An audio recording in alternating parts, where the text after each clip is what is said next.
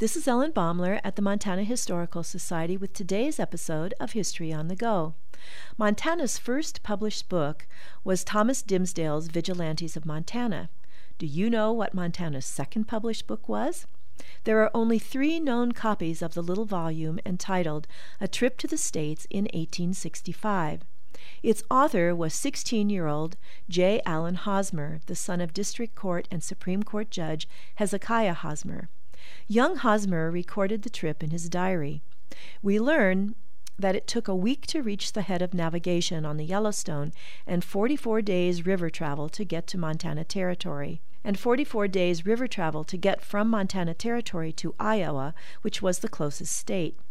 Printed on common newsprint, it had butcher paper over its cardboard cover.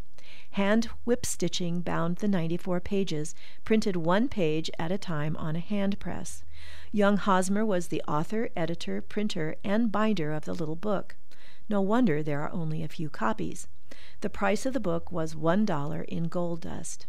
J. Allen Hosmer came west with his family in 1864 and made the trip the following year. He returned to Virginia City and became clerk of the court and studied law under his father. The family moved to California in 1874, and Allen later served as prosecuting attorney in San Francisco and Joaquin County. He died in 1907, just months after his appointment to the Supreme Court of California. Thus, he followed closely in his father's footsteps. The record of the family's journey is not so remarkable in itself, but its preservation as the second book written and published in Montana makes it very special.